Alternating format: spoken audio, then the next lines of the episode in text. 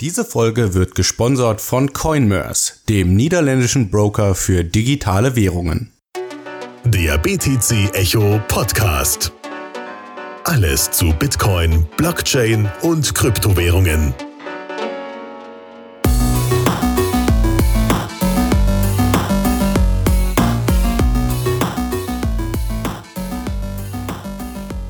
Herzlich willkommen zum B T C Echo Podcast mit eurem Lieblingspodcaster Tech Team. Einmal mir, Alex, und natürlich Phil. Hallo Phil. Hi Alex, na, wie geht's dir? Mir geht's gut. Wir haben ja heute ein super spannendes Thema wieder. Natürlich machen wir nur spannende Themen hier im Podcast. Aber das ist so ein Thema, das wirklich alle Leute betrifft, auch vielleicht für die Zuhörer interessant sein könnte, die jetzt noch gar keine Kryptowährungen haben. Denn heute sprechen wir einfach nur mal ganz grob über OPSEC, beziehungsweise ausbuchstabiert heißt das Ganze dann Operational Security. Und darunter kann man sich ganz grob vorstellen, wie sicher bewege ich mich eigentlich im virtuellen Raum? Ja, kann man aber auch auf den echt, äh, auf die echte Welt anwenden. Wie viel Informationen gebe ich von mir preis? Ähm, ja, male ich mir vielleicht eine Zielscheibe auf den Rücken mit manchen von meinem genau. Verhalten und so weiter und so fort. Man könnte es zusammenfassen als Diskretion im digitalen Zeitalter. So würde ich, wenn ich äh, gefragt werden würde, ähm, fasse OPSEC in einem kurzen Satz zusammen, würde ich so zusammenfassen. Ja. Und vielleicht ein ganz schlechtes Beispiel für OPSEC am Anfang, wenn du äh, ja gerade zum Geburtstag einen neuen Ferrari geschenkt bekommen hast und dann auf Facebook schreibst mit Bild so, hey, hier ist mein neuer Ferrari gerade zum Ge- Geburtstag bekommen, ich fahre jetzt erstmal für zwei Wochen nach Ibiza auf äh, zu, zum Urlaub. Das wäre ein Beispiel für sehr schlechte Operational Security.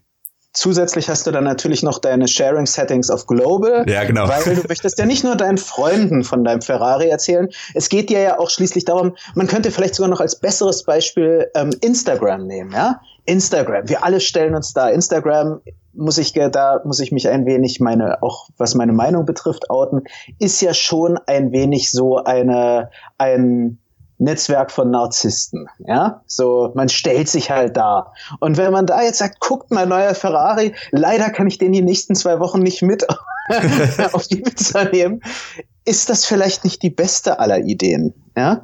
Und ähm, da merkt man auch schon, kann man durchaus, beantwortet man da eine wichtige Frage, ja, warum OPSEC? So, ähm, es gibt ja immer wieder die Leute, gerade auch im Bereich der der Sozialkritik oder der Systemkritik gibt's dann häufiger die Leute, naja, ich habe nichts zu verbergen, wieso sollte ich etwas gegen das und das, gegen den und den Beschluss bezüglich, was weiß ich, dem Hessentrojaner, Staatstrojaner et cetera haben, ja, oder gegen Backdoors in verschlüsselte Chats. Ich habe doch nichts zu verbergen.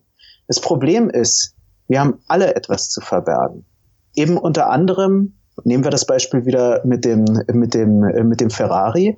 Richtig, ein Ferrari besitzen ist jetzt absolut nicht etwas, was, ähm, wo jetzt selbst ein strenger ähm, CDUler, den die er dann sofort pfänden wollen würde oder so. Jedenfalls, äh, also äh, so äh, so weit sind wir ja noch lange nicht, nicht wahr? Aber es gibt genügend Leute da draußen, die daran durchaus Interesse haben. Ja? Ähm, und deshalb ist OPSEC nicht einfach ein Thema für Hacker. Es ist auch nicht einfach ein Thema, was aufkommt, wenn man in, auf sozialen Medien unterwegs ist, auf Instagram oder so, sondern es ist für jeden von uns ein Thema. Es gibt ähm, immer wieder, es vergeht kaum ein Monat, in dem es nicht einen riesigen Data Breach gibt und selbst von sachlichen, nüchternen Seiten die Passwörter dann ihren Weg ins Darknet finden. Genau. Deshalb müssen wir uns alle drum kümmern. Ja, und das wird jetzt auch keine Folge, wo wir super äh, spezielle Tipps geben, wie man sich gegen alle möglichen Angriffe verteidigen kann. Beim Thema OPSEC ist es halt, also Operational Security nochmal, das ist einfach ein Spektrum und man kann halt auf der einen Seite des Spektrums sein, wo man alles mehr oder weniger öffentlich hat, im schlimmsten Fall auch noch die Bankdaten öffentlich hat, ja, also das wollte ja auch keiner, dass zum Beispiel die persönlichen äh, Bankzugangsdaten einfach öffentlich sind und jeder auf das Bankkonto zugreifen kann. Und auf der anderen Seite ist praktisch, dass man ja nicht mal einen Computer hat und sich einfach äh, ja gar nicht im digitalen Raum bewegt.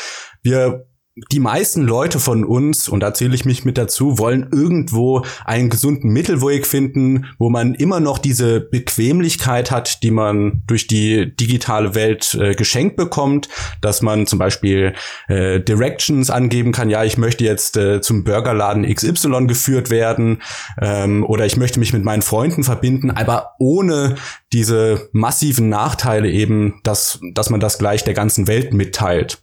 Und äh, genau, da wollen wir so ein paar einfache Tipps eigentlich geben im Laufe der Folge, die jeder von uns äh, berücksichtigen kann. Es ist gar nicht so schwer, aber ein wichtiger Punkt bei diesem bei dieser ganzen Sache ist halt, dass man dafür das Bewusstsein entwickelt, hey, genau. Wenn ich mich im digitalen Raum bewege, dann sind bestimmte Daten einfach öffentlich, zum Beispiel meine I P-Adresse kann der Webseitenbetreiber einsehen. Der sieht dann zum Beispiel, wo ich herkomme, was für einen Browser ich benutze, eventuell auch was für ein Endgerät ich habe, also ob das jetzt ein MacBook ist oder ein Windows-Rechner und so weiter und so fort. Und einfach da mal ein bisschen Bescheid zu wissen, ist schon die halbe Miete. Und die andere genau. Hälfte der Miete ist dann, bestimmte Tools einzusetzen, die wir auch noch ähm, ansprechen werden und die wir natürlich auch in den Shownotes verlinken, die dann das Ganze noch ein bisschen sicherer machen. Genau. Also ich denke wirklich, das oberste Ziel dieser Folge ist, ein Bewusstsein zu schaffen, beziehungsweise das weiter zu verstärken, den, äh, den einen oder anderen Zuhörer, die eine oder andere Zuhörerin daran zu erinnern. Mensch, stimmt, da wollte ich ja sowieso mal meine, meine OPSEC auf ein höheres Level heben oder damit überhaupt mal anfangen. Und ich denke, das ist, das ist einfach ganz wichtig, weil es geht auch, fällt mir gerade auch zu den Themen, warum OPSEC ein, noch eine andere Sache ein. Gerade wenn man, wenn wir uns im sozialen Netzen bewegen, dann hat man den Eindruck, dass sich nicht wenige Menschen denken, sie bewegen sich gerade irgendwie im privaten Stammtisch, sage ich mal. Ja. Ja? Und dann jetzt sehr zynisch ausgedrückt, dann postet man also auf Instagram seine Fotos, wir hatten jetzt das Beispiel Ibiza, dann postet man also seine Fotos von der ähm, von der durchgefeierten Nacht auf der Nachbarinsel Malle, so schön am Bierbrunnen oder so. Ähm, und dann wundert man sich, wenn man auf Arbeit vom Vorgesetzten sehr schief angeschaut wird, weil man gesagt hat, man äh, macht eine Erholungskur. So, ähm, man kann einerseits natürlich, kann ich jeden verstehen, der sagt, ja, aber es geht doch ne, den, den Chef nichts an, das ist doch meine Privatsphäre. Ja, aber warum schreibt man dann öffentlich etwas auf Facebook oder Instagram? Also wenn es meine Privatsphäre ist, dann ist es eben meine Privatsphäre. Dann sollte ich auch überlegen, ob ich etwas auf Instagram dazu posten muss. Ja? Also schon da, bei solchen kleinen Sachen fängt's an. Ja. Dass man da, ernähren sich die, die Grundregel ist eben wirklich dieses Reden ist Silber, Schweigen ist Gold, ja, insgesamt. Ähm, und, oder im englischsprachigen Bereich, ich hoffe, wir kriegen jetzt dadurch keinen Explicit-Tag, ähm, S T F U, was das heißt, kann jeder später googeln. Damit sind wir auch, ich glaube, damit sind wir dann noch ja. in, oder? Ja, genau. Und das ist einfach so ein Trugschluss, ne? Wenn man zum Beispiel was auf Instagram postet, klar, da habe ich jetzt keine Interaktion, ja, da mache ich nur was mit meinem Handy oder vielleicht mit meinem Laptop, aber ich stelle mich nicht auf den Marktplatz und brüll laut rum, hey, ich bin gerade auf Ibiza, so nach dem Motto, aber das ist halt trotzdem in der digitalen Welt so. Ja, man sagt ja auch, das Internet vergisst nichts und äh, eventuell stößt jemand auf diese Daten, der sich dann, dann denkt, hey, wenn der auf Ibiza ist, dann ist bestimmt keiner zu Hause, dann schaue ich da mal vorbei. Ja, nicht umsonst hat ja schon Marshall McLuhan damals den Begriff äh, The Global Village, das globale Dorf, geprägt, dass ähm, eigentlich, ich äh, würde sogar noch etwas provokanter sagen, wenn du nur auf dem Marktplatz im Ibiza herumgröhlst, dann ist das, hat es noch viel mehr an Privatsphäre, ja, als wenn du ein Selfie auf Instagram hochlädst. Oder äh, es geht mir auch nicht immer darum, jetzt Instagram abzuwatschen, das ist einfach nur das bekannteste Beispiel, da kann man jetzt alles andere setzen. So, soweit, ich denke, damit haben wir ein wenig jetzt auch das Warum gut umrissen. Wir können jetzt ein wenig zu einzelnen Punkten gehen, die man beachten muss. Ähm, ja, wollen wir vielleicht so ein bisschen mit einer äh, mit äh, Folgen an, die entstehen können? Oder wie, wie würdest du beginnen? Ähm, ja, also ich würde anfangen mit einfach so den einfachsten Schritten, die jeder von uns machen kann, ja, und eventuell wird auch machen sollte, anfangen. Und für mich steht da an erster Stelle gute Passwörter verwenden. Also bei den meisten Internetdiensten, Facebook, Google, Instagram, da benutzen wir alle Login-Daten. Das heißt, eine Kombination aus E-Mail und Passwort.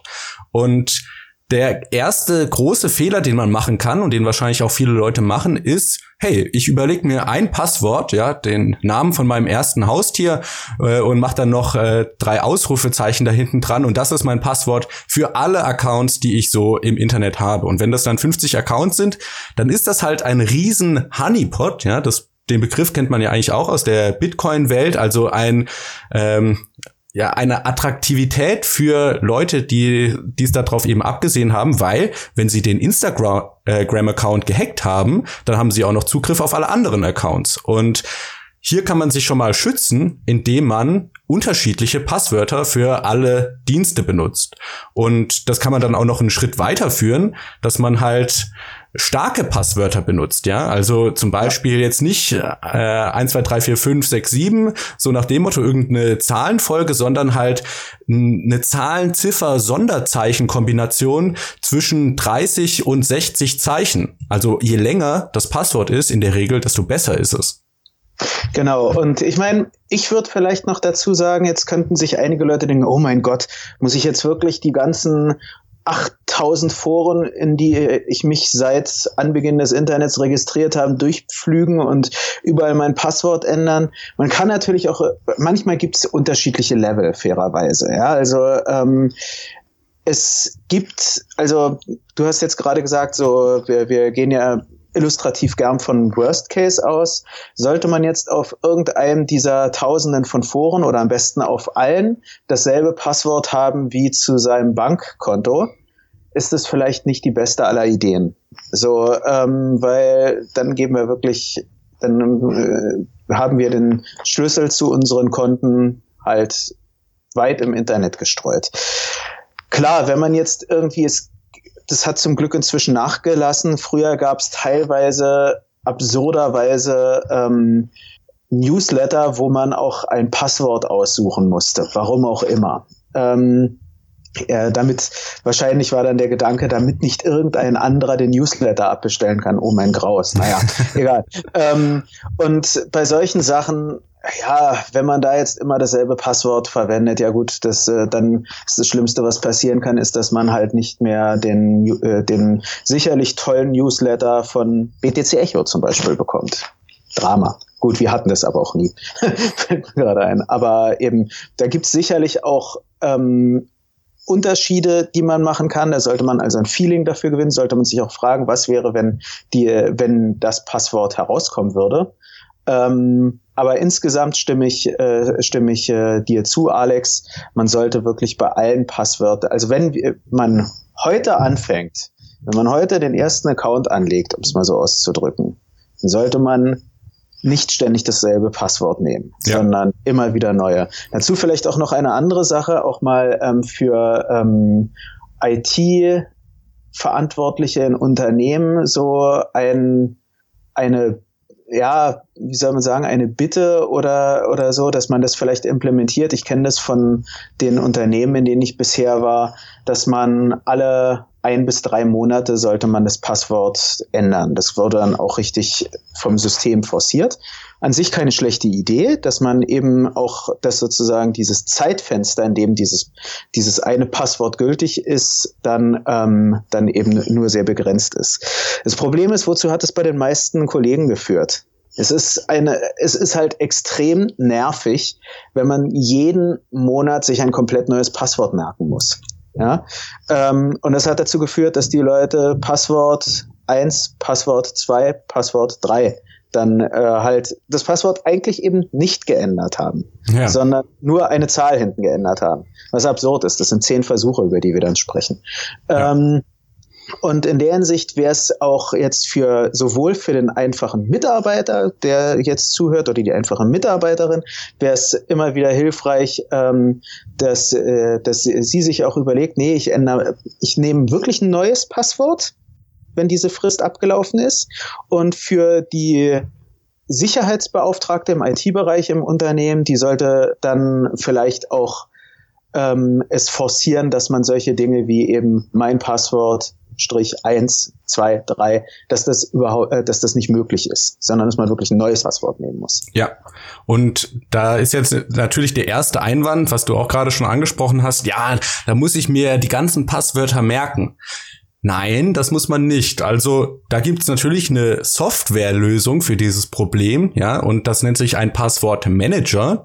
Das ist also ein Programm, was alle Passwörter von Google, Facebook, E-Mail-Adresse und so weiter gespeichert hat. Und man braucht sich nur noch ein Passwort zu merken. Das nennt sich das Masterpasswort. Das sollte natürlich sehr stark sein.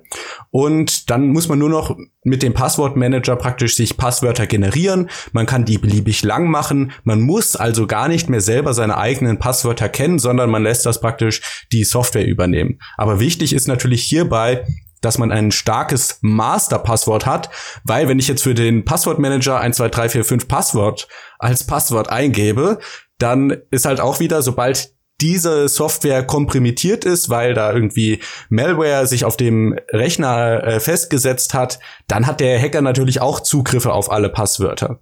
Aber bei meiner Recherche bin ich auf eine sehr gute Internetseite ge- gestoßen, die ich einmal in den Shownotes verlinke, und ich sage die U R L auch jetzt gerade. Das ist infosec eins null eins punkt de. Also statt O P sec einfach InfoSec, also Information Security, und viele Punkte, die wir ansprechen werden, sind auch da aufgelistet, und die geben zum Beispiel äh, Anweisungen, wie man sich Eselsbrücken bauen kann, dass ich ein kryptisch aussehendes Passwort mir durch bestimmte ähm, ja, Sachen merken kann. Das heißt, auch hier kann man sich irgendwelche Hilfestellungen geben, und zum Beispiel ist es ja auch so, die Länge von dem Passwort spielt eine große Rolle. Ja, je mehr Ziffern äh, das Passwort ausmachen, desto höher ist die Entropie des Passworts. Das muss man sich so vorstellen, wenn ich ein Passwort von vier Zeichen habe, ein Hacker, der setzt sich ja nicht vor den Computer und tippt da jede mögliche Kombination ein, sondern der schreibt ein Computerprogramm oder lädt sich ein Computerprogramm aus dem Internet runter, was das automatisch macht. Und der Computer kann viel öfter raten, als das ein Mensch tun könnte. Und wenn der Computer nur vier Möglichkeiten ausprobieren muss, dann kommt er viel schneller auf die Lösung, als wenn er sechzig äh, verschiedene Zeichen alle Möglichkeiten ausprobieren muss. Das heißt, hier kann man schon seine Entropie erhöhen, indem man einfach längere Passwörter hat, und das sollten halt auch Passwörter sein, die man, äh, ja, die vielleicht jetzt nichts mit einem persönlich zu tun haben. Auch hier kann genau, man wieder einen Passwortmanager benutzen. Und natürlich auch, da musste ich gerade bei deinem Beispiel dran denken, nicht das Passwort auf ein Post-it schreiben und auf den Desktop kleben. Also das wäre dann auch schlechte Operational Security. Ja, oder das Passwort in einer Excel-Tabelle auf dem Rechner pflegen. Das wäre halt auch ganz, ganz schlecht. Ähm, am besten noch die, eine Excel-Tabelle, die in der Cloud ähm, ja. dann geshared ist. Das wären, das wären wirklich die Ansätze, die sollte man absolut nicht nehmen. Ähm, ja, ich finde es auch gut, was du jetzt gerade gesagt hast. Das sollte auch äh, neben dem Fakt, dass es ein längeres Passwort sein sollte. Also ähm, ich glaube, was äh, ähm, Leute immer raten, ist so ab zwölf Zeichen ist es, ähm, ist es äh, aktuell recht safe. Da sollte man auch ein bisschen aber immer am Ball bleiben. Ich meine, Computer werden zurzeit nicht schlechter. Ja? Also Moore's Law ist immer noch nicht komplett gebrochen worden oder so. Also es gibt da immer noch gutes Aufwärtspotenzial, sage ich mal. Und die zweite wichtige Sache ist, man sollte auch nicht irgendwas, auch wenn man jetzt ein langes Passwort nimmt oder vielleicht sogar eine Zeichenkette, die eindeutig was mit einem persönlich zu tun hat. Also ähm, vielleicht sollte man, äh, sollten Bitcoin-Enthusiasten nicht unbedingt die Worte aus dem Genesis-Blog als Passwort dann nehmen. Oder weil, Geburtsdaten oder sonstige da Daten. Auch, genau, da kommen wir nämlich zu einer anderen wichtigen Sache. Nicht wenige Seiten. Interessanterweise, inzwischen ist es zwar weniger geworden, aber früher gab es durchaus auch Konten, die Sicherheitsfragen stellen. Hm. Und dann so tolle Sicherheitsfragen stellen wie, wie ist der Mädchenname ihrer Mutter? Ja. Das ist natürlich eine ganz tolle Sache, weil ähm, der ist ja überhaupt nicht rausfindbar. Natürlich ist der rausfindbar. Also ja. Ich meine, wenn jemand schon meinen Namen hat und meine Kontonummer und jetzt damit in mein, und jetzt damit mein Bankkonto knacken will, dann ist der Mädchenname der Mutter ist nun nicht wirklich schwer herauszufinden.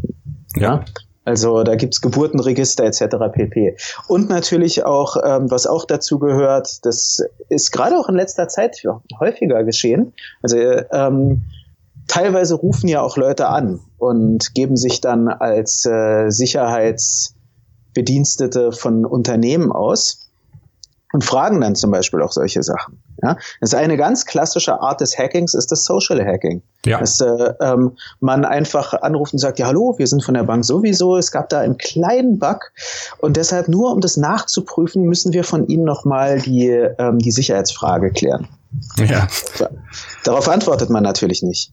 Ja. Also ähm, mal, äh, mal ganz davon abgesehen, dass ähm, ich hatte jetzt ein paar Mal solche Anrufe und Ähm, zum Glück, drei Kreuze drauf, wirken die sowieso immer so shady, wenn man dann hört, dass die Qualität katastrophal ist, dass die Leute absolut nicht danach klingen, als würden sie wirklich für diese und jene Bank oder so arbeiten. Und natürlich kennt man auch seine eigene Bank. Ja? Also es gehört ja auch ein wenig zur Operational Security, dass man ein Feeling dafür hat, von wo können überhaupt solche Anrufe kommen. Ja. Oder von wo kann eine E-Mail kommen mit der Aufschrift Payment required.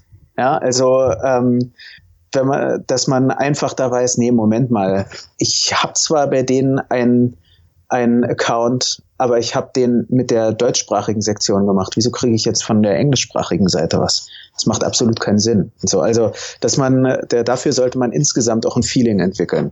Ja. Und du hast jetzt hier gerade das angesprochen mit, man bekommt Anrufe.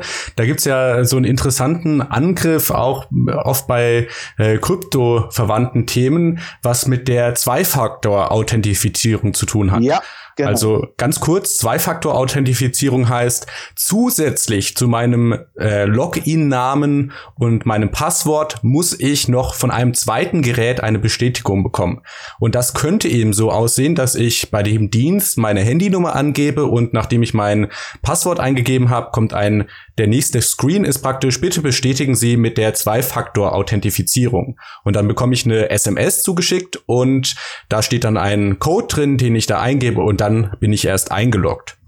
Und jetzt kann es allerdings, also das ist kein, keine gute Operational Security, das mit einer S M S zu machen. Es gibt nämlich auch alternative Dienste, die das über äh, zum Beispiel Google Authenticator lösen. Das ist dann ein ja Code, der sich alle, ich glaube, sechzig Sekunden erneuert und den hat man dann praktisch in einer Applikation im Handy drin.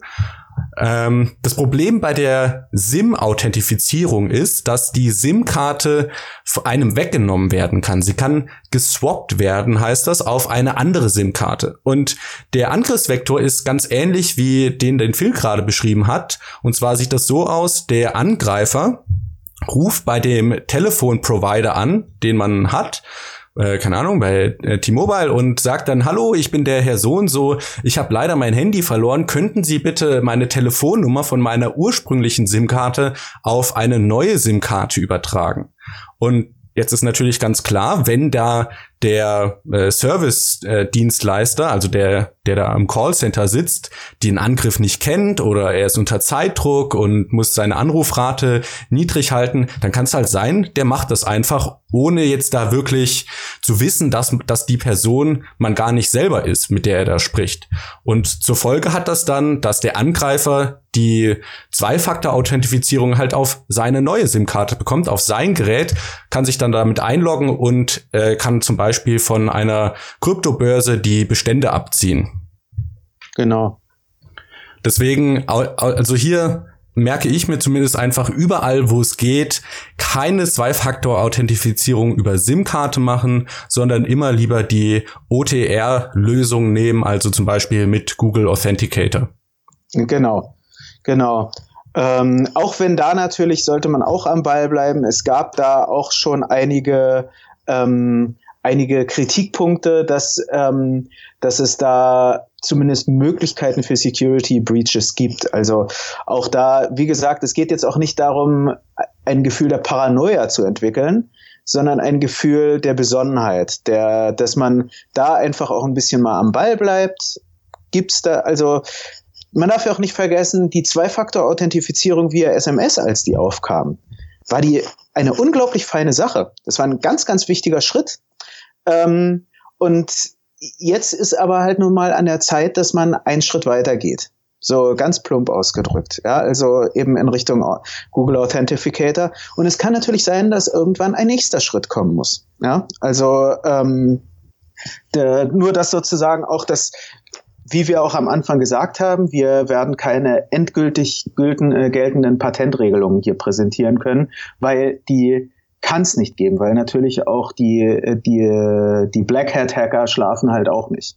Ja, oder zum Beispiel, wenn man jetzt Google nicht vertraut, da gibt's auch andere Applikationen, die genau diesen Dienst erfüllen. Da sollte man in der Regel vielleicht drauf schauen, dass die Projekte ihren Quellcode veröffentlichen, dass der Open Source ist, einfach weil das nochmal so eine zusätzliche Sicherheitsgarantie eigentlich ist, dass die da jetzt keinen Schindluder mit den Codes betreiben.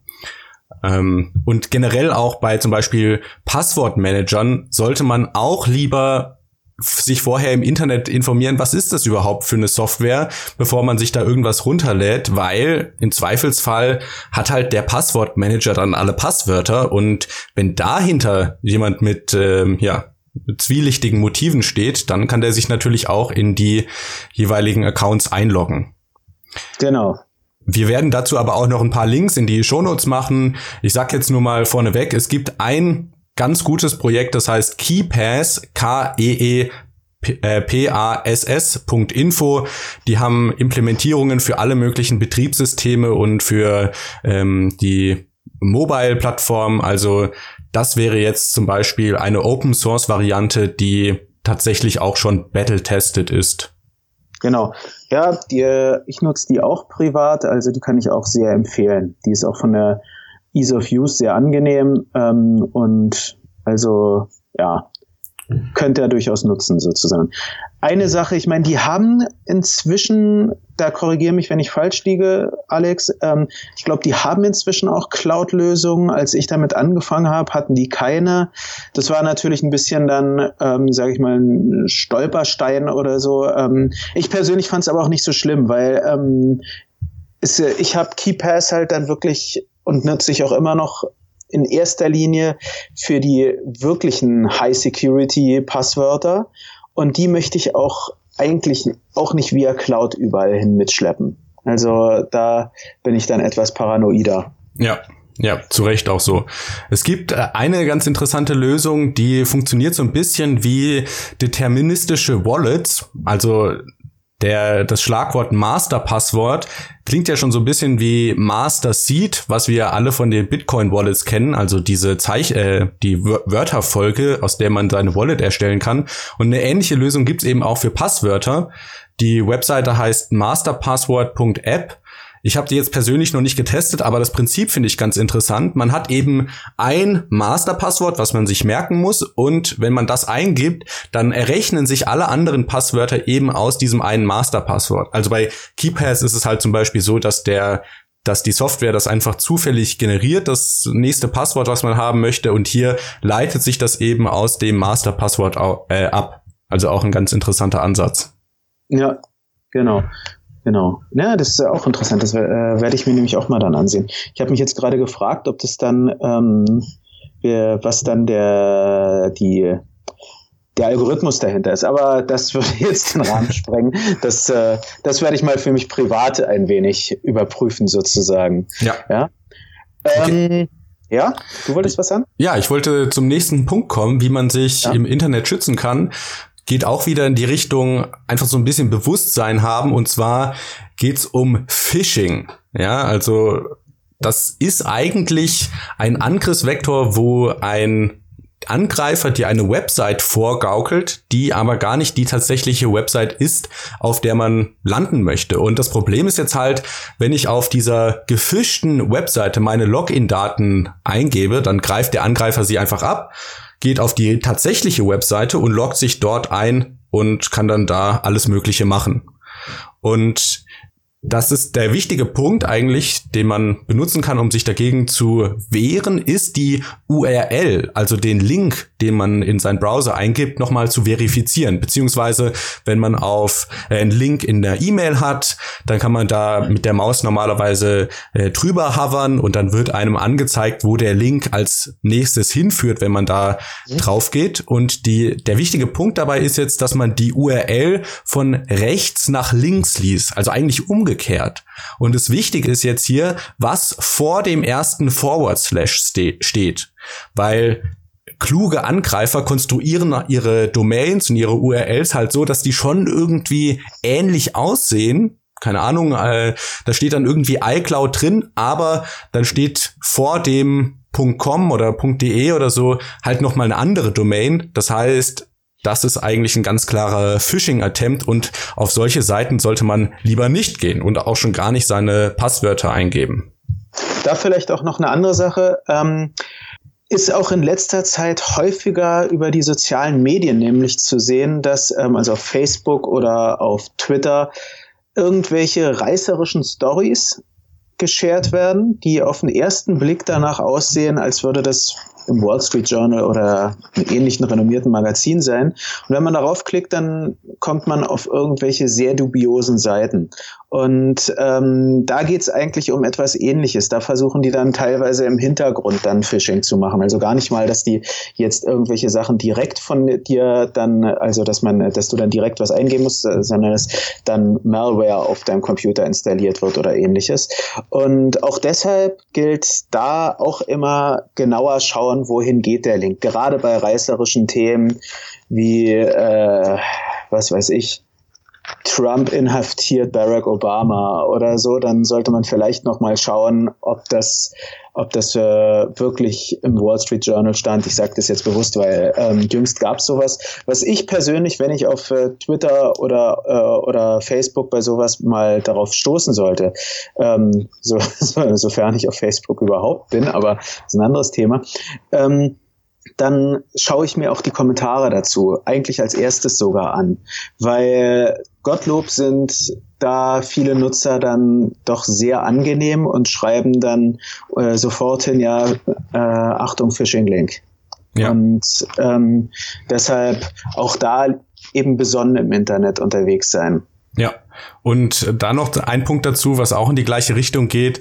Man kann sich ja Software aus dem Internet herunterladen, keine Ahnung, der Rechner ist irgendwie langsam, dann gebe ich ein, wie mache ich meinen Rechner wieder schnell und klicke dann auf den erstbesten Link und lade mir dann irgendwie so einen Disk-Cleaner für meinen Computer runter, ja. Da sollte man sich auf jeden Fall vorher informieren, was für eine Software man sich da überhaupt auf den äh, Rechner holt, ob man der vertrauen kann, ja, dann gibt man einfach den Softwarenamen und das Stichwort Review dahinter ein und im Zweifelsfall sollte man sowas halt unterlassen, weil es kann halt gut sein, dass man sich nichts ahnend äh, Malware auf den Computer holt, einfach weil man äh, ja seinen Rechner schneller machen wollte und äh, ruckzuck hat man da einen Keylogger installiert, der alles äh, dokumentiert, was man so eintippt und der würde dann natürlich auch Passwörter, Seed Phrases und sonstiges mithorchen.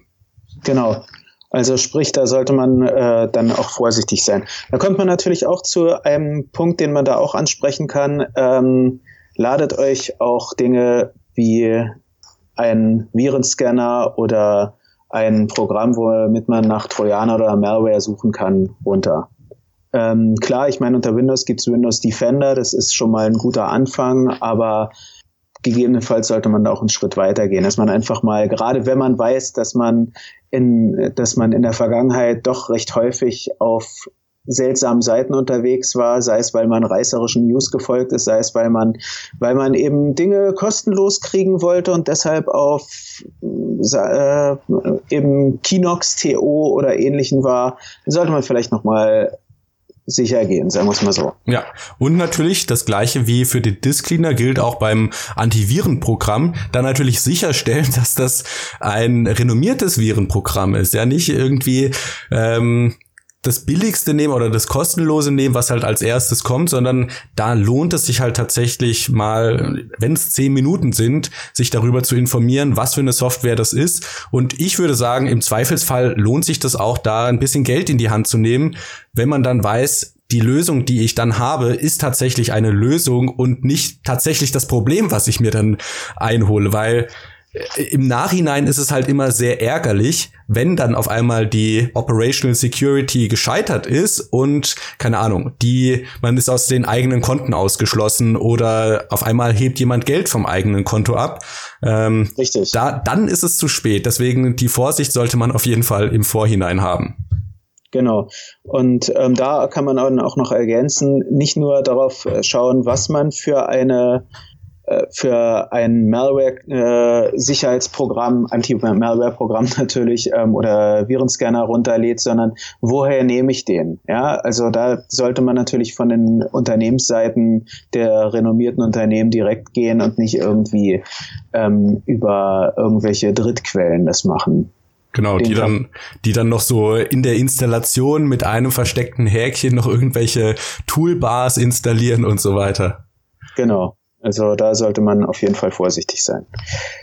Gut, ich denke, ein weiterer Punkt wäre, ähm, du hattest jetzt Phishing angesprochen und natürlich ganz interessant ist auch, ähm, was ja zum Phishing ein wenig dazugehört sind und zu Malware sind Programme, die von deiner Festplatte Informationen lesen wollen.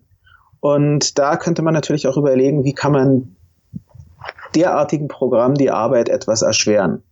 Ja, oder und, gar unmöglich machen sogar. Ja, ich bin ein Freund von Understatement. Okay. Aber, nee, also un, äh, möglichst unmöglich machen kann. Man kann es ja auch so möglichst unmöglich, das finde ich gut. Ah, sehr schön, stimmt. Möglich, möglich. Eine schöne Doppelung. Ähm, nee, und in der Hinsicht, da kommen wir nämlich zu einem nächsten Punkt, dass man über eine Verschlüsselung der eigenen Festplatte nachdenken sollte. Und ja. Dafür gibt's ja inzwischen. Ich meine, das ist jetzt auch nicht etwas, wo man das Rad neu erfinden muss oder wo man unheimlich viel Geld ans Bein binden muss. Ähm, beispielsweise auf dem Mac gibt's diese Möglichkeit ohnehin, ja. ähm, über FileVault. Und derartige äh, Dinge sollte man auf jeden Fall dann auch verwenden. Damit schützt man sich, auch wenn man eben mal durch, was weiß ich, ein Pop-up-Fenster oder ähnliches dann auf eine blöde Seite gekommen ist oder so. Ja, oder wenn einem der Rechner geklaut wird. Das ist natürlich auch ein großer Angriffsvektor. Ja, jemand bricht zu Hause ein und äh, nimmt dann die Computer mit und setzt sich dann bei sich selber zu Hause hin und versucht die dann in aller Ruhe da auszubeuten. Wenn die Festplatte verschlüsselt ist und das Passwort nicht zur Hand liegt, also nicht am Desktop geklebt ist, dann Dann kann man eben mit der Verschlüsselung, das für den Angreifer, ja, da müsste der vielleicht mehrere Jahrhunderte rechnen, bis er da an die Daten kommen würde und das macht es dann natürlich auch möglichst unmöglich. Genau. Und wie gesagt, auf dem Mac äh, gibt's FileVault, was ihr in den Sicherheitseinstellungen findet. Äh, und für Windows gibt's BitLocker. Die Links dazu werden wir natürlich auch in den äh, Shownotes machen, dass ihr da euch ein bisschen informieren könnt. Und was ich auch noch ganz wichtig finde, das äh, sollte man auch nicht vernachlässigen, ist Backups erstellen. Also es gibt ja zum Beispiel diesen bekannten Angriffsvektor, dass ein Hacker eigentlich einfach selber die eigene Festplatte verschlüsselt. Das heißt, der macht das für einen, aber der Nachteil ist dann, der sagt dir dann, bitte überweist so und so viel Bitcoin auf folgende Adresse in den nächsten zwei Wochen, sonst siehst du deine Daten nie entschlüsselt wieder. Und wenn man jetzt ein Backup hat, dann kann man sagen, ja gut, ähm, da mache ich halt meinen Rechner einfach wieder platt und spiele den vom Backup neu ein. Wenn man die Daten nur auf dem eigenen Computer hat, dann ist man halt da dem Hacker ausgeliefert. Das heißt, einfach Festplatten sind sehr günstig, kriegt man eigentlich unter hundert Euro. Ich habe mir beim letzten Black Friday eine für vier Terabyte für achtzig, neunzig Euro gekauft. Da gehe ich auf jeden Fall viel drauf und ähm, dann ist man da einfach auf der sicheren Seite. Genau, also das sollte man auch auf jeden Fall machen. Ähm, eben wichtig dabei auch Backup auf eine externe Festplatte. Ja, es gibt auch die Cloud-Backups et cetera. Aber auch da ist wieder die Sache, ich meine, wir, äh, die, ich denke mal, neunundneunzig Prozent unserer Zuhörer sind äh, sind Kryptofreunde und in der Hinsicht kommen wir dann auch eben zu Dingen wie, ähm, na, ähm, Don't Trust Verify et cetera. Und Deshalb sollte man da vielleicht nicht so viel Vertrauen in die Hände eines externen Cloud-Anbieters dann geben, der, dem man dann vertrauen muss, dass dort kein Data Breach passiert, geschieht. Genau. Da können wir kurz das Thema Cloud auch ansprechen. Da würde ich einfach nochmal euch Zuhörer auffordern, einfach drüber nachzudenken, was für Daten liegen denn in meiner Cloud? Ja, ob das jetzt der Google Drive ist oder die iCloud oder sonstiges. Sind da alle Informationen gespeichert, ja, meine Kontakte, meine E-Mails, meine Fotos und so weiter, und möchte ich das eventuell auch alles wirklich auf der Cloud haben, und dass man da halt einfach sich ein Bewusstsein drüber verschafft, was auf der Cloud äh, gespeichert ist. Der ein oder andere wird sich noch ein paar Jahre zurückerinnern können, als so viele Nacktbilder von ähm, Celebrities geleakt wurden. Das war letztendlich deren eigene Schuld, ne, weil die diese Bilder auf der Cloud gespeichert haben und die Cloud dann eben von einem äh, Angreifer gehackt wurde. Ja, vielleicht hatten sie schwache Passwörter, vielleicht haben sie die Sicherheitsfragen ehrlich beantwortet, ja, zum Beispiel der Mädchenname der Mutter. Und ich meine, gerade bei Berühmtheiten ist das ja super einfach, weil die ja sowieso schon Personen des öffentlichen Lebens sind, da die Fragen herauszufinden. Deswegen einfach mal drüber nachdenken, was für Daten liegen auf der Cloud, müssen die tatsächlich auf der Cloud liegen, und im Zweifelsfall lieber runternehmen. Und auch da kann man natürlich dazu sagen, jetzt könnte man behaupten, naja, bei Celebrities ist es einfach herauszufinden, aber mich kennt ja niemand. Naja, aber man kann ja auch positiv sagen, vielleicht werden wir alle mal Ce- äh, Celebrities. Und vielleicht ge- sitzen wir dann mal in einer Talkshow und reden über unsere Mutter. Und dass sie ja vor der Hochzeit so und so hieß, irgendwie verplappern wir uns. Und in der Hinsicht sollte man also auch schon lange, lange bevor man ein Star wird, ein wenig damit anfangen, seine äh, ein, ein wenig Diskretion zu lernen und seine Daten abzusichern. Ja, und ich meine, ja, wir sehen jetzt nicht so Celebrities wie, keine Ahnung, die Hollywood-Stars, aber das Internet kennt auch uns ganz gut. Das heißt, wenn man da mal ein bisschen sich vor Google oder eine Suchmaschine setzt und E-Mail-Adressen und so weiter googelt, da findet man vielleicht schon auch die ein oder andere Information, die man jetzt auch selber gar nicht so wahrnimmt, dass die tatsächlich im Internet und öffentlich verfügbar ist. Und da finde ich die Regel eigentlich ganz gut. Alle Daten, die man mit Dritten teilt, muss man damit rechnen, dass die früher oder später öffentlich werden. Und ähm, ja, das sollte man sich einfach im Kopf zergehen lassen und dann dementsprechend handeln. Und da gibt's natürlich auch keine Pauschallösung. Das muss jeder für sich selber entscheiden. Genau. Ähm Ja, da, da sprichst du auch eine wichtige Sache an zum Thema Daten, die man mit der Öffentlichkeit teilt. Man sollte vielleicht auch manchmal überlegen, einfach, das ist dann auch eher eine Sache von der inneren Einstellung, wenn man so will. Ja, das ist jetzt kein, äh, kein Tipp in Sachen Tools oder so, sondern mit was für Kreisen teile ich welche Daten. Also vielleicht sollte man auch ein wenig in Anführungsstrichen schizophren werden ähm, und seine ähm, seine Arbeitsidentität von seiner von seiner privaten Identität trennen. Also wir, ich hatte am Anfang des Podcasts hatten wir über über Ibiza und die ähm, die Fotos von der Sauftour am Bierbrunnen gesprochen. Vielleicht sollte man die reale Identität, der, die man als, als Job schlipstragenderweise in der Bank hat, und die Spaßidentität trennen. Vielleicht einen anderen Namen geben, ein Pseudonym oder ähnliches. Ja, also, ja. Und auch nicht über die andere Identität jeweils im ähm, Groß sprechen.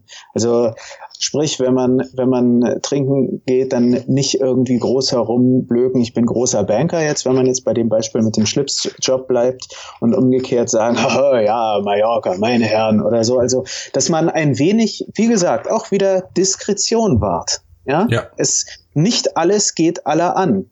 Da geht's um böse Hacker, da geht's um einen missliebigen Arbeitgeber vielleicht sogar oder ähnliches. Also das sollte man auch immer im Hintergrund haben, dass man ein wenig, ja, sich überlegt, mit wem teile ich was. Ja, okay. Dann ein nächster wichtiger Punkt, äh, finde ich, das Browsing-Verhalten. Wir alle ja steuern das Internet über Browser an. Das ist dann äh, Google Chrome, Safari, äh, Opera, Mozilla Firefox wie, und wie sie alle heißen. Hier sollte man auch vorsichtig sein, weil die Browser können einen schon relativ eindeutig identifizieren, wenn man sich da nicht äh, aktiv dagegen wehrt. Und da bin ich bei meiner Recherche auf eine ganz coole Seite gekommen. Da kann man, äh, den Link dazu natürlich in den Shownotes, da kann man dann einen Test machen lassen, wie eindeutig der Browser einen im Internet identifiziert.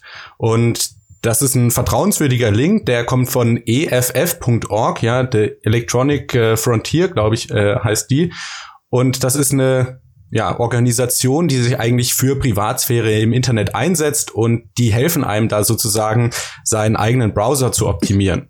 Und da kann man dann sehen, ja, hat mein Browser einen eindeutigen Fingerabdruck, ähm, hat mein Browser die Do Not Track ähm, Option aktiviert, ja, dass ich den Webseiten sage, bitte trackt mich nicht. Das kann man alles einstellen. Viel Zeit braucht es auch nicht. Man muss sich da einfach nur mal eine halbe Stunde hinsetzen und sich das überlegen. Und ja, was man sich auch überlegen sollte, ist, was nutze ich denn für meine Suchen? Ja, also wenn man zum Beispiel, ich bin kein Freund von Google und ich habe Google auch abgeschworen. Das heißt, ich benutze jetzt für meine Suchen andere Dienste. Da gibt es zum Beispiel DuckDuckGo oder StartPage, die einen da jetzt nicht so tracken wie bei Google, ja. Also man kennt das ja, ich suche nach irgendwas, ähm, keine Ahnung, möchte Gartenstühle kaufen oder schau mir nur Bilder von Gartenstühlen an, und auf einmal erscheint bei mir so eine Werbung, hey, hier findest du den tollen neuen Gartenstuhl für zwanzig Prozent reduziert, so nach dem Motto. Also hier kann man sich auch schon ein bisschen dagegen schützen, indem man einfach bestimmte Dienste nicht nutzt oder andere Dienste nutzt, bestimmte Browser nicht nutzt. Ja, also ich meine, es sollte ja klar sein, wenn man Google Chrome benutzt, dass dann viele Daten auch an Google weitergeleitet werden und so weiter. Genau. Also ja, dem kann ich sozusagen kaum etwas hinzufügen. Ich meine, natürlich ist, was jetzt so Browser, die jetzt gerade auch was ähm, sich gegen Tracking wehren et cetera betrifft, ist ja gerade für uns Kryptoaffine, denke ich, ähm, kann man da durchaus auch Brave-Browser erwähnen, der da ganz interessant sein könnte.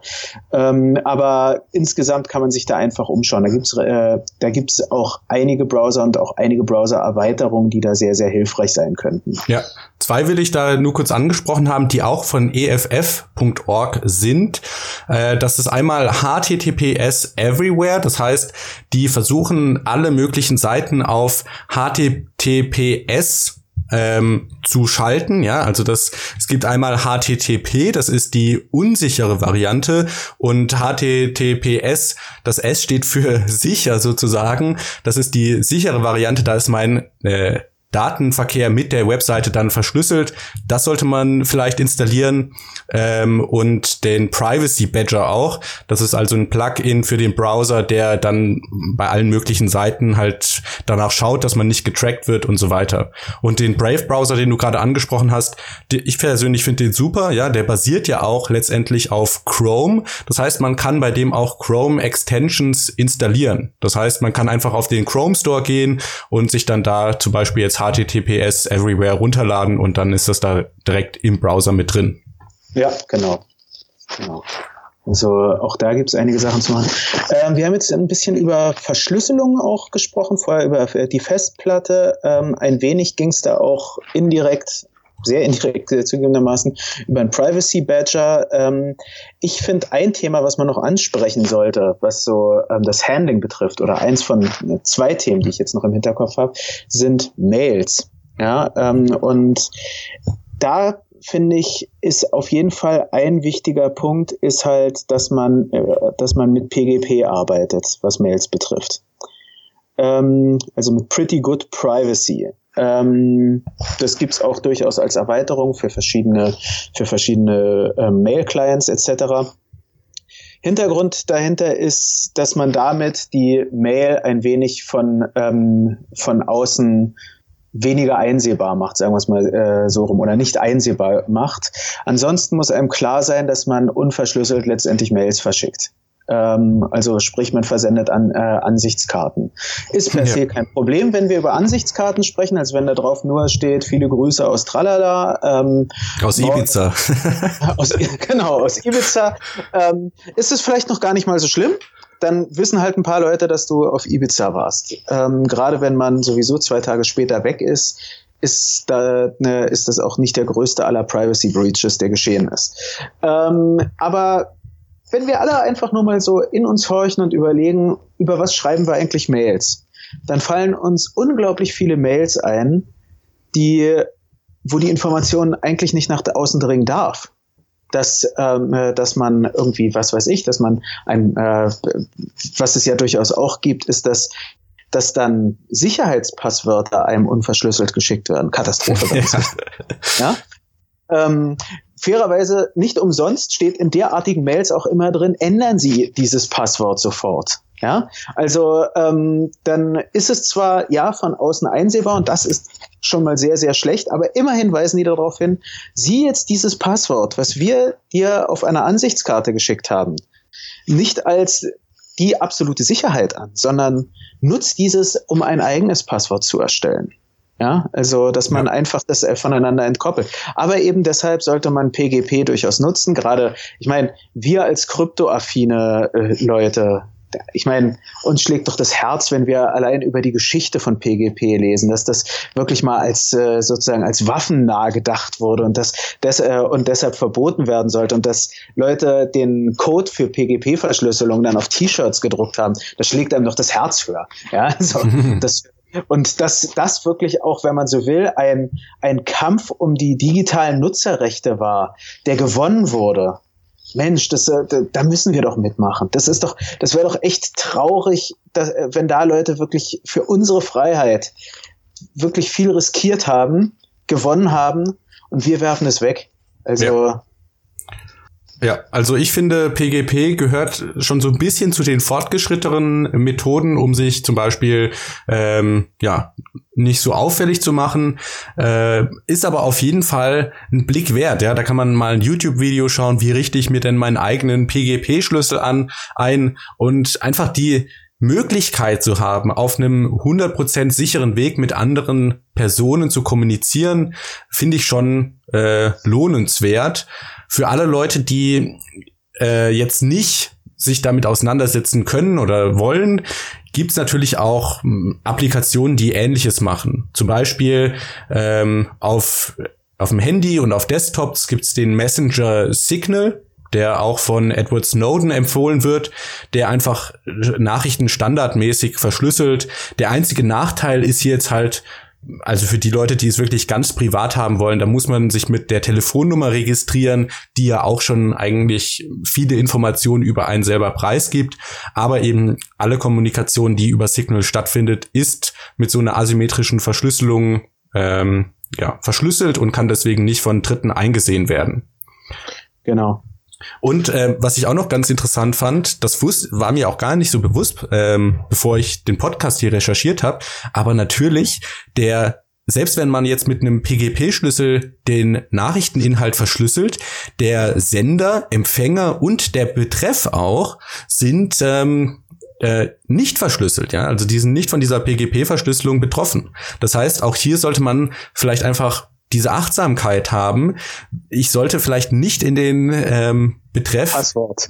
genau, genau, das reinschreiben, was tatsächlich dann drin ist, sondern vielleicht, keine Ahnung, irgend, irgendwas, ja. Also Katzenbilder zum Beispiel. Genau. Re-Doppelpunkt Private Key her. Das sind dann hier die guten Betreffs, die man dann schreiben kann.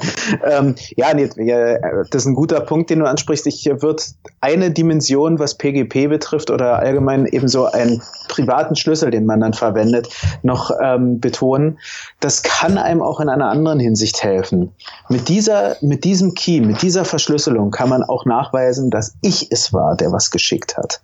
Ja, also das kann, das kann auch was ganz Interessantes sein. Wenn Leute im eigenen Namen was schreiben oder so, das würde ich da nur noch auch als weiteren Gedanken äh, ja. zu diesem Themenkomplex hinzufügen. Es geht da nicht nur darum, Sachen abzusichern, sondern auch um dieses Stichwort Self-Sovereign Identity, dass man wirklich ein, ein mündiger Bürger im digitalen Netz wird. Ja, und das ist übrigens ganz interessant, wenn es jetzt zum Beispiel an, an so ein verwandtes Kryptothema geht, die Identität von Satoshi Nakamoto. Ja, da gibt's ja diesen äh, Craig Steven Wright, der behauptet, er wäre Satoshi Nakamoto, und die Community als solche solche fordert eben genau diesen Beweis. Ja, wenn du denn Satoshi bist, dann unterschreib doch einfach eine Nachricht mit dem Private Key von Satoshi.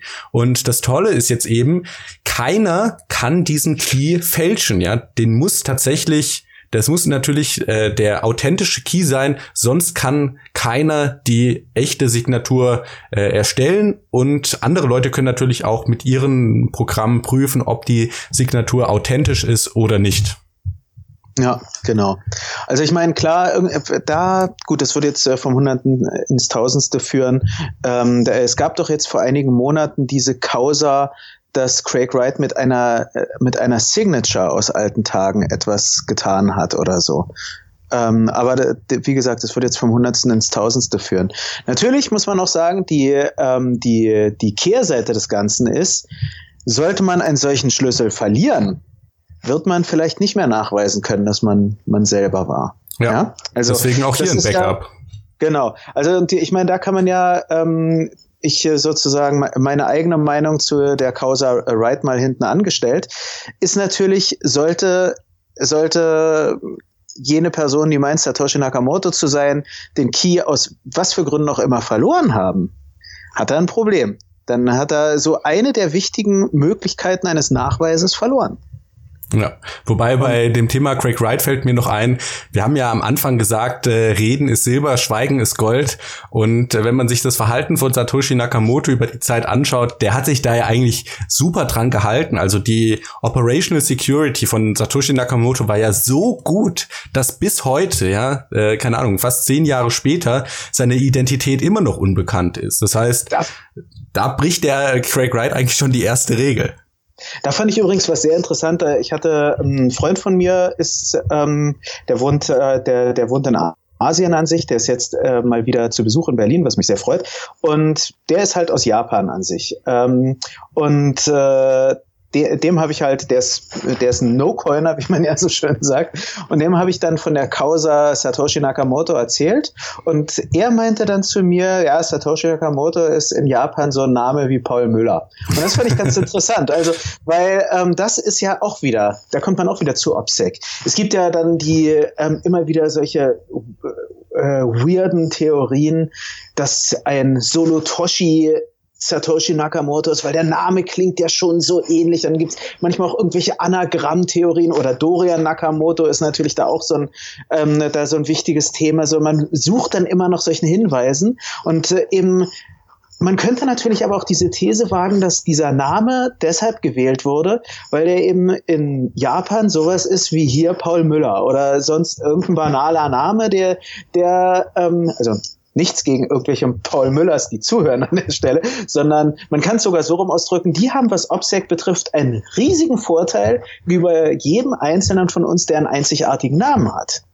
Ja. Weil Alex hatte jetzt vor kurzem auch ge- gesagt, ja, so zum Thema eigene Namen im Netz suchen, was man da für Informationen findet. Jemand, der Paul Müller f- heißt, da kann es sehr gut möglich sein, dass man da zu Tausenden von anderen Paul Müllers im Netz was findet, aber nicht zu einem selbst. Oder dann ja. auf Google-Seite hundertfünfundachtzig vielleicht.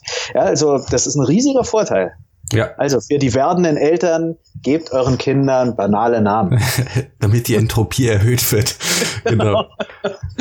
Okay, also ein letzter Punkt habe ich noch, was man eigentlich relativ leicht implementieren kann, um sich ein bisschen äh, mehr zu schützen, um seine Operational Security zu erhöhen. Und zwar ist das einfach ein V P N zu benutzen.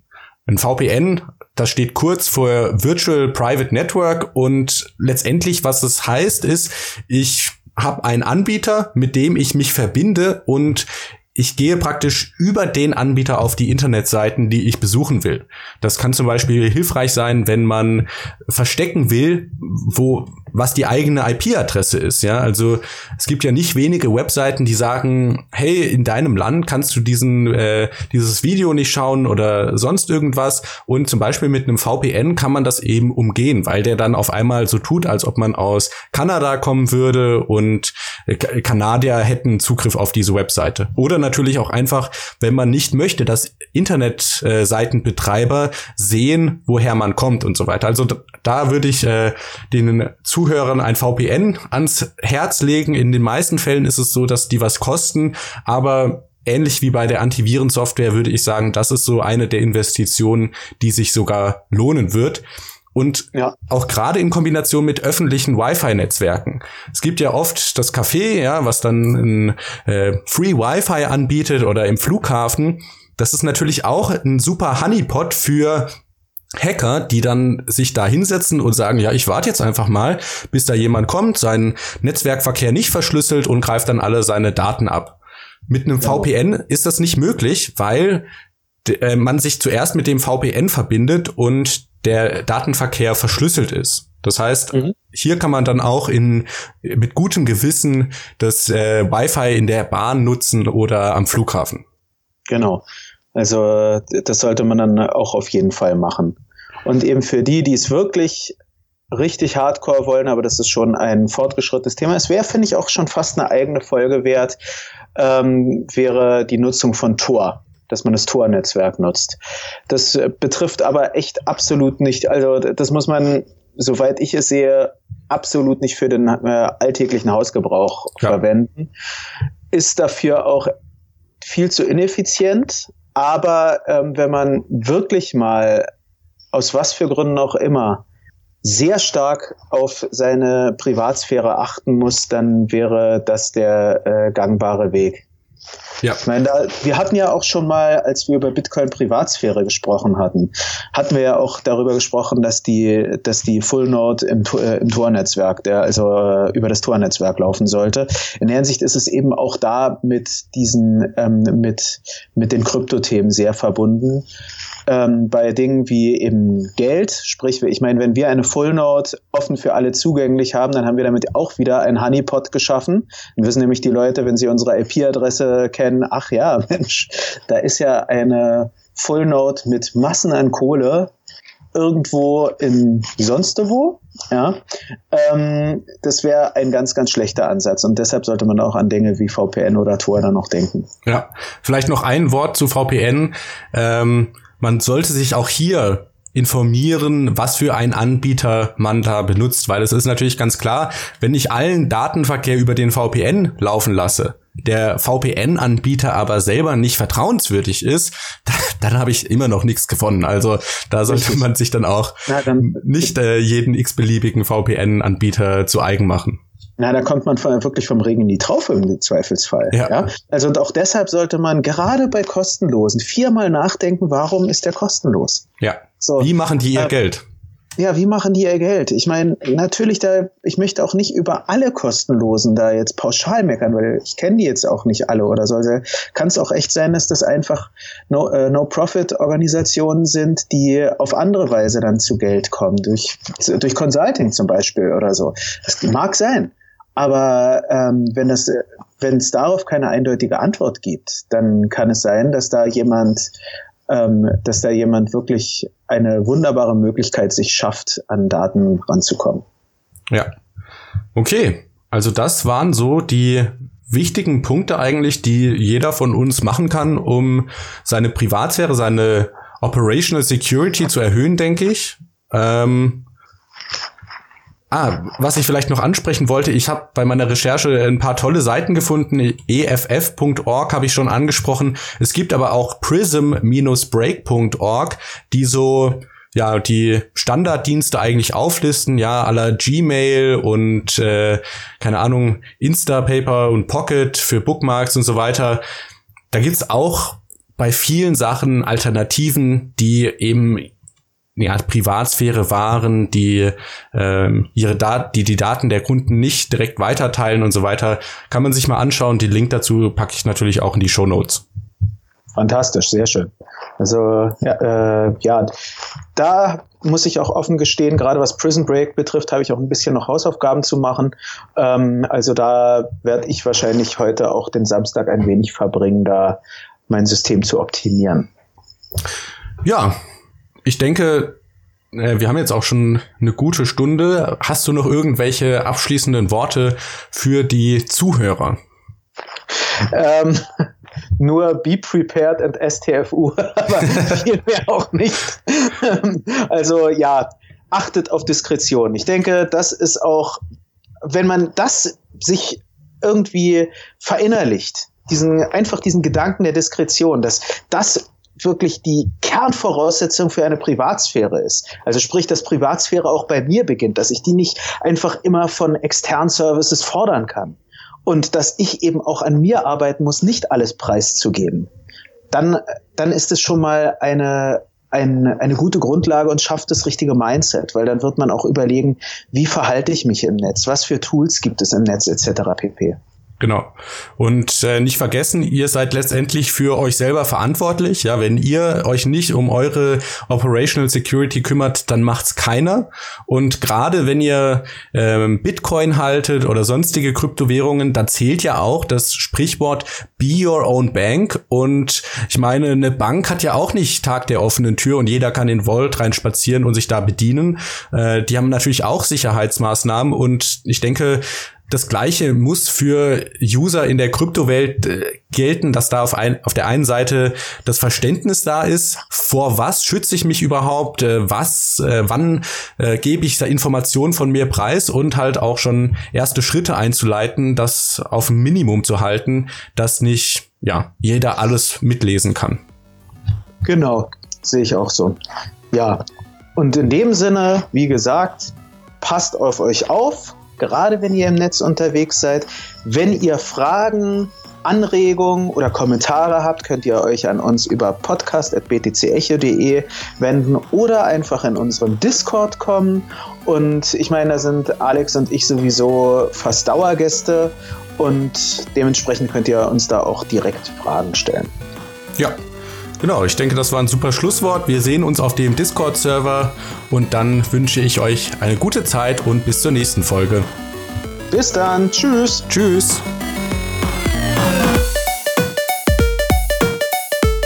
Diese Folge wurde gesponsert von Coinmerce, dem niederländischen Broker für digitale Währungen. Alles, was das Kryptoherz begehrt, findest du auf b t c echo punkt d e. Bis zum nächsten Mal.